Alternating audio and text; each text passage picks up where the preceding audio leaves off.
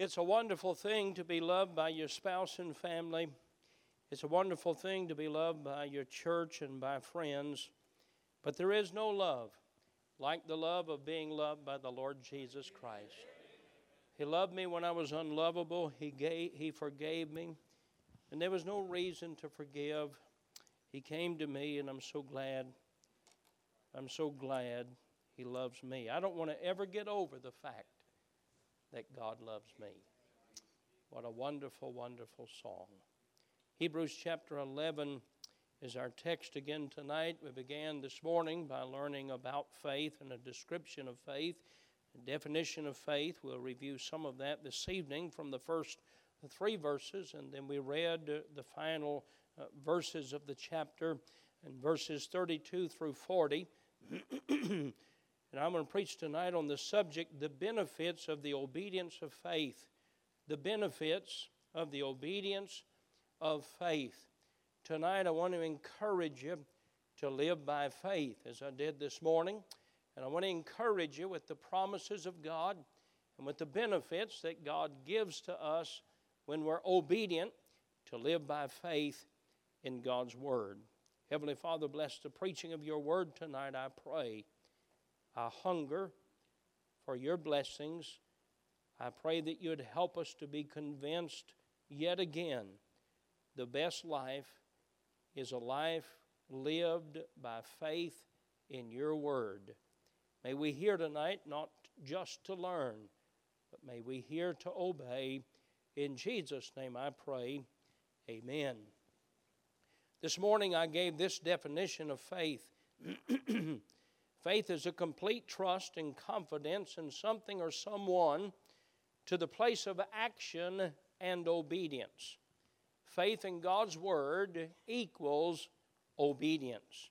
Hebrews chapter 11 is not a list of those that believed in God in their mind, but a group of folks that believed to the place of obedience against the circumstances and against the consequences. Hebrews 11 is a description of faith. It is what faith does and how faith works. I remind you that Bible faith is not based on blind optimism or a manufactured hope-so feeling. Faith is not an intellectual agreement to a doctrine. I don't believe the Bible because I understand it all with the five basic senses of the body. I believe it by faith because God said it. It is certainly not believing in spite of evidence, for that would be a superstition. We follow in faith the words of God because we know that the Word of God is right. And the Word of God is pleasing to the Lord, and we know that God promises to reward our obedience of faith. I'm going to give you three plain and three simple benefits of the obedience of our faith. These benefits are for every child, are for every teenager, every young man, every young lady, every Christian, if we'll be obedient in faith to the Word of God. I would remind you tonight, as you've heard me say in the past, God does not always pay in green cash every Friday for our obedience, but God always rewards our obedience. Do you believe that tonight? Serving the Lord by faith does not mean that we would become wealthy to live a life of luxury. It may mean that we would face great difficulties and dangers and even death for our faith, as did many in the Word of God, as we read in our text just a while ago. Some saw the benefits and the blessings of their faith immediately. Some did not see the blessings of their faith until they made it to glory. So don't think living by faith in God is going to make you wealthy. It's not. It's not going to make you wealthy. It's going to make you an obedient child of God. That's what it's going to make you tonight. It is important to remember that faith and obedience to instruction is regardless of circumstances and regardless of consequences. Some acted in faith and accomplished a great feat or a great task or met a great need. For example, Noah built the ark and the flood came and destroyed the people on the earth except those that were on the ark. God gave an immediate blessing to Noah and to his family. Gideon, though the number was small, he took 300 men, and by faith he obeyed the Lord. He did the opposite of what made sense. He did the opposite of what you would have thought 300 men would do that was going into battle against the great host of Midianites. Instead of them being quiet and staying in the shadows, they shined a bright light and they sounded a trumpet and they cried, "The sword of the Lord and of Gideon." God gave an immediate blessing to their obedience of faith. Some escaped the lion's den. Some escaped the fiery furnace. However, Stephen, he was obedient by faith to the word of God, and he preached the truth, and as a result, Stephen was stoned to death.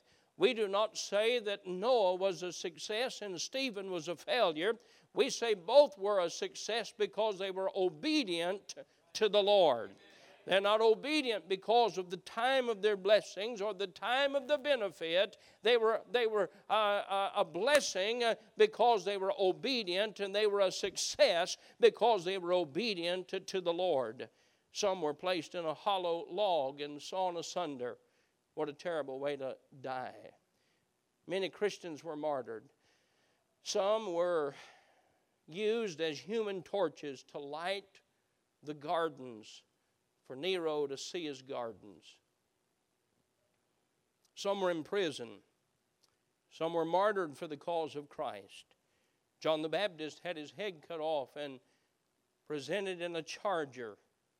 What a low-down desire of someone to want the man of God killed and want his head in a charger.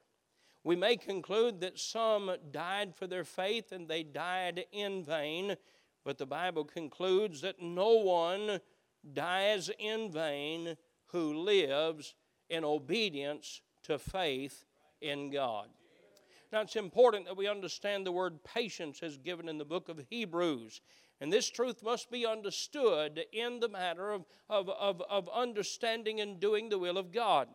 Sometimes we think of patience of waiting until the circumstances are right. That's not what the Bible talks about when it's talking about patience. For example, the husbandmen, they put the seed in the ground and then they wait for the precious fruit.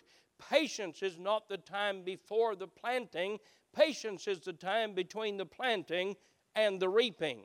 Many times we use that word patience as an excuse for laziness, as an excuse for apathy, as an excuse for complacency in the will of God.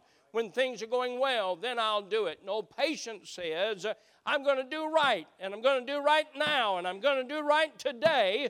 And regardless of when God gives the reward or God gives the benefit, I'm going to do right. Amen. We don't wait until everything is in place to give the gospel to someone in need. We don't wait until everything is what we need or we have plenty and money left over before we give to the Lord. We don't wait till all of the circumstances are perfect before planting a church.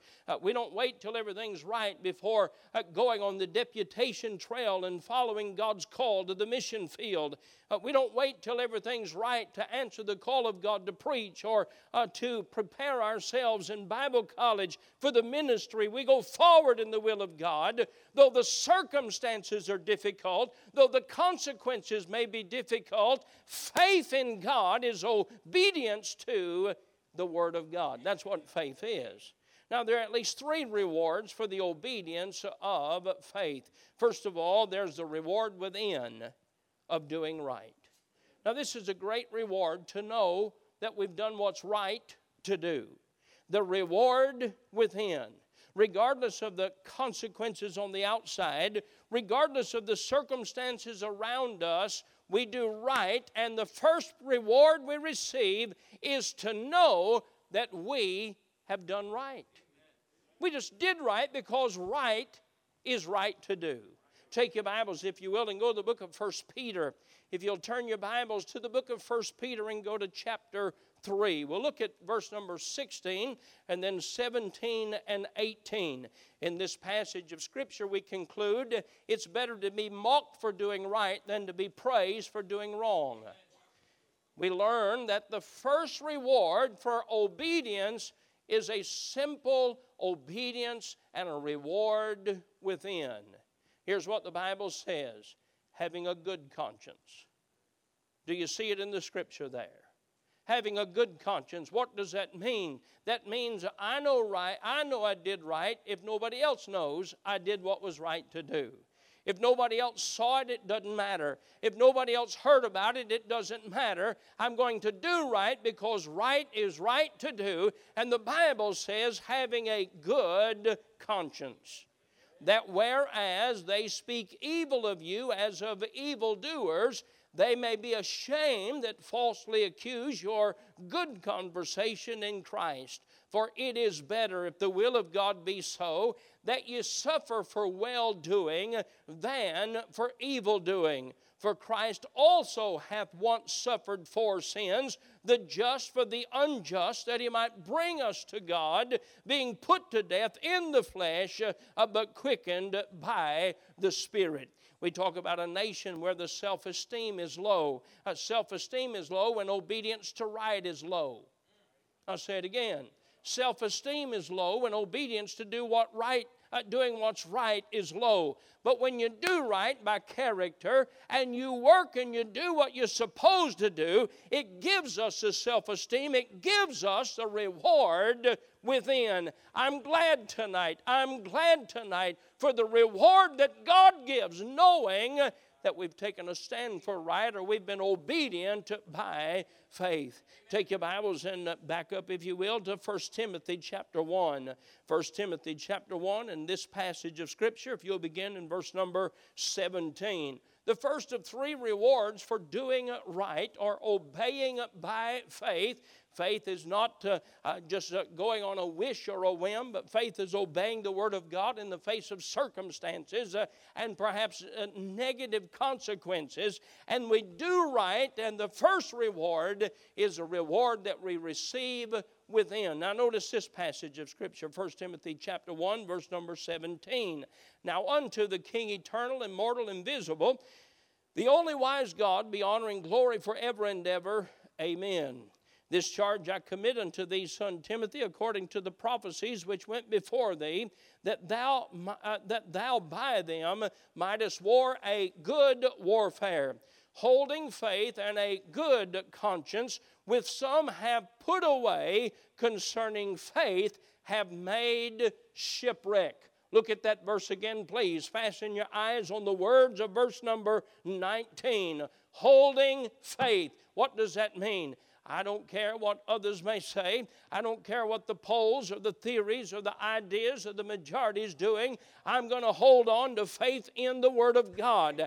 I'm going to do what's right no matter what the crowd is doing, no matter what is fashionable and what is not, no matter what everyone else is doing. I'm going to hold to faith and a good conscience. And then he says, which some having put away concerning faith, have made shipwreck. Do right because it's right to do. Amen. The greatest reward of obedience is obedience itself. Do you recall the story of the king who had Daniel thrown into the lion's den? It was a miracle how the Lord protected Daniel there, and he had no promise that God would protect him, but he was willing to do right even if he was the lion's last supper. He decided he would do right, and he did. It seemed that Daniel slept well, but it's an interesting part of the story to find that the king couldn't sleep. You know why the king couldn't sleep? He didn't do right. Daniel did right. Now look at it. Here's the king in a bed of luxury. He can't sleep a wink. Here's Daniel in a lion's den. Now I've heard the crowd say, well, those are old lions, and those lions couldn't hurt anybody if they tried. Well, those that threw Daniel into the lion's den were eaten by the lions. They must have been older than those old lions. Now here's a king sleeping in or laying or rolling the sheets off a bed of luxury. Here's Daniel in peace. You know why? Daniel did what was right to do. The first reward of obedience and faith is a good conscience, a clear conscience, knowing as I stand before God, I did what was right to do. I'd rather be mocked by the world for doing right than be applauded by the crowd for doing wrong. Dear friend, there's a great peace. There's a great joy. There's a great assurance knowing that you did what was right to do regardless of the immediate outcome, circumstances, or consequences. Would to God we had a generation of leaders today that would do right for right's sake. How sad it is to see people justify sin and wrong, knowing good and well it is wrong.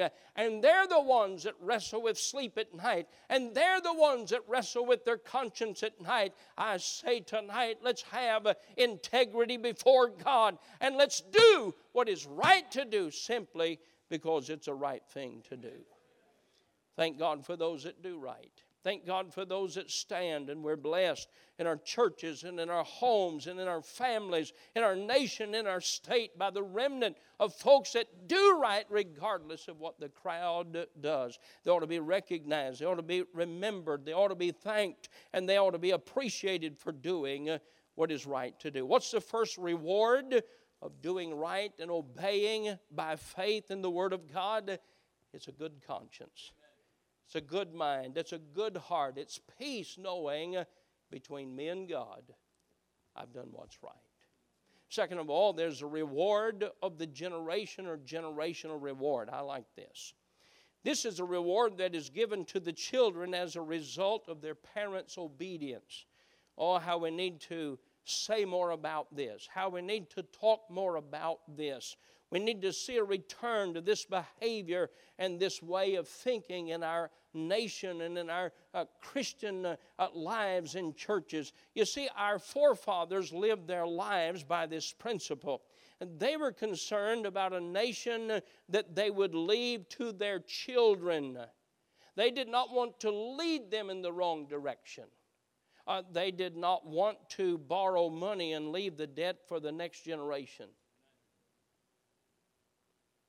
It lived like that. Every decision, they looked at the next generation. There is a reward for obedience and faith that I may not enjoy in my life as far as the reward, but because my children will be rewarded for my obedience, that's reward enough for me. Isn't it a blessing to see your children have what they need? Isn't it a blessing to see your grandchildren have what they don't? Have what they don't need. Their parents think they don't need it, but what's one more piece of chocolate going to do to hurt? They're not staying with me tonight anyway. The reward of the generation. Now think about this. I want to do right if I don't benefit from it now, but my children will benefit from my behavior now. Everything's not about payday on Friday. Everything's about living in doing what's right to do. And the second blessing is that the next generation will receive the same opportunity that we have received from generations past. I think of this often. David was not permitted to build the temple. He wanted to. He desired to. But he gathered materials so that his son Solomon could build the temple. He lived for the next generation. Take your Bibles and go to Psalm 78. The Bible teaches us that we're to make decisions, we're to live with a behavior that has the next generation in mind. By the way, I don't want to take one step wrong, for one step wrong today may lead to an entire lifestyle of wrong in the next generation. If it was wrong in the past generation, it's wrong today. If it's right in the past generation, it's right today. Folks, let's just do right. Quit trying to live as close as you can live to the line. Quit focusing on the line and start focusing on what's right to do. I don't know about you, I want to stay away from the line as far as I can. I don't want to live as close to danger as I can. I want to live as close to doing what's right to do as God would have me to do. Notice the instruction in Psalm 78, verse number 6, that the generation to come might know them, even the children which should be born, who should arise and declare them to their children, that they might set their hope in God and not forget the works of God, but keep His commandments. I think of the soldier who goes to battle knowing that he could be giving his very life for the cause of freedom that he would not enjoy but his family and others in the coming generation would. I read of the story as those young soldiers stormed Normandy Beach. Many of them never touching dry ground. Why? For a payday Friday? I don't think so. For the ability to live the rest of their lives? No. But so another generation could enjoy freedom. That has to be a part of our thinking. That has to be a part of our behavior. That has to be a part of our decisions. Too many are like Esau, who would sell their birthright for a mess of pottage for some satisfaction today, a bowl of soup to satisfy the temporary hunger pains. God help us tonight not to give in to the temporary hunger pains of life, but that we would make our decisions not based on what my emotions or mood or feelings or hunger is today, but say, I want to do what's right according to the Word of God. Be obedient by faith in His book. Thank the Lord for the blessings of today that were paid for by the past generation of the servants of the Lord. Thank God for the churches we have inherited. Thank God for the Christian education the past generation paid for. Thank God for the buildings to reach a generation with the gospel. Thank God for those that gave to us.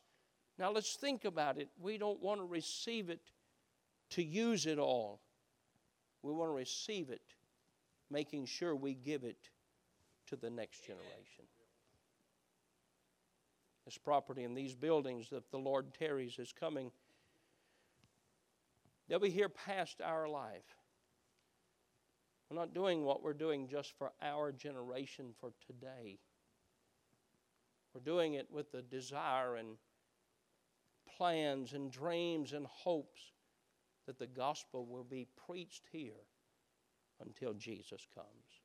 First of all, there's just the reward of obedience.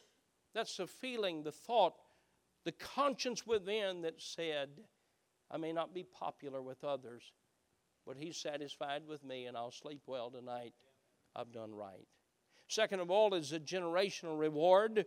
That's a reward that we may not receive, but it is a blessing knowing that our children and grandchildren will receive that reward. And then third of all, the third reward of obedience, of the obedience of faith, is the rewards of eternity. I remember preachers of yesteryear saying this often. I just want to hear my Savior say, well done, thy good and faithful servant. And Paul said, I fought a good fight. Didn't mean that he won every fight, but it means he gave it all he had. And Paul said, henceforth there is laid up for me a crown of righteousness, which the righteous judge shall give to me at that day, and not to me only, but to all those that love His appearing. Paul said, I did right because I want to hear Him say, well done. Amen. It's amazing the number of Bible passages that talk about how you and I should be motivated to do right today because of how we will be received in heaven. Now think about that. Boy, we've been trained, we've been taught, we want the reward right now. I don't want to wait. I don't want to have patience. I don't want to put off the reward. Some rewards will only get when we get to heaven. Can I tell you something? Heaven is supposed to be a grand and wonderful thing and place to look forward to. How about you? Are you motivated by the fact of hearing him say, well done? Let me give you a few samples of verses where the Bible talks about that I ought to do right. If I never enjoy a temporal reward, if I never see a generational reward, and if my only reward is a reward I get when I get to heaven. The Bible says in Matthew 5:12, rejoice and be exceeding glad, for great is your reward in heaven, for so persecuted they the prophets which were before you. Matthew chapter 5, those Beatitudes are telling us to do what's right to do. And even if the response to that is persecution in this world, it's reward in the world to come. Matthew chapter 6 tells us, lay not up for yourselves treasures upon earth, where moth and rust doth corrupt and where thieves break through and steal. But it tells us to lay up our treasures in heaven. Isn't that a good thing? How much you have invested? What do you have invested in eternity? What do you have invested that when you get to heaven you'll enjoy because of being a wise investor? Time serving God is an investment in eternity. Matthew 16:27, for the Son of Man shall come in the glory of his Father with his angels, and then he shall reward every man according to his works. 1 Corinthians 3:8, now he that planteth and he that watereth are one, and every man shall receive his own reward according to his labor. 1 Corinthians chapter 3, verse number 12. Now, if any man build upon this foundation gold, silver, precious stones, wood, hay, stubble, every man shall be made manifest, for the day shall declare it, because it shall be revealed by fire, and the fire shall try every man's work of what sort it is. We need to think about our behavior so that we can live rewards in heaven, and they will be eternal rewards. James 1, verse number 12, blessed is a man that endureth temptation, for when he is tried, he shall receive the crown of life, which the Lord hath promised to them that love him. Revelation chapter 2 and verse number 10, fear none of those things which thou shalt suffer. Behold, the devil shall cast some of you into prison, that you may be tried. You shall have tribulation 10 days, but be thou faithful unto death, I'll give thee a crown of life. Just think about that. The reward of heaven. Revelation 22:12. And behold, I come quickly, and my reward is with me, to give every man according as his work shall be. There's no socialism in the Christian life. God doesn't take from the lazy. God doesn't take from those that work and give it to the lazy. God takes from the lazy. He rewards those that work. The three rewards for obedience to faith in God. First of all, just knowing I did what was right to do. Can you rest well tonight? Do you have to explain your life? Do you have to find 25 excuses as to why we did and said what we did today? Or can we just say, by the grace of God, to the best of my ability, I live my life according to that old book. And this is the last night I lay my head on my pillow. I can sleep in peace knowing I did what was right to do. The generational reward, doing right, and the joy of just knowing I did right for the next generation. And then the eternal reward, just to hear the Master say, well done. Stand with me if you will. I remember as a boy and growing up, getting older and stronger, being able to do more and more things around the house and around the barn and property. Sometimes my dad would say, are you able to do that? Son, do you think you could do that? And to tackle a project that may be a little beyond my strength or ability. But to finish the job, maybe with a few blisters, clothes and body dirty from working, and to hear Dad say, wow, you did a good job. That meant a whole lot. It's going to mean a lot when you hear the Heavenly Father say, well done. Heavenly Father, may we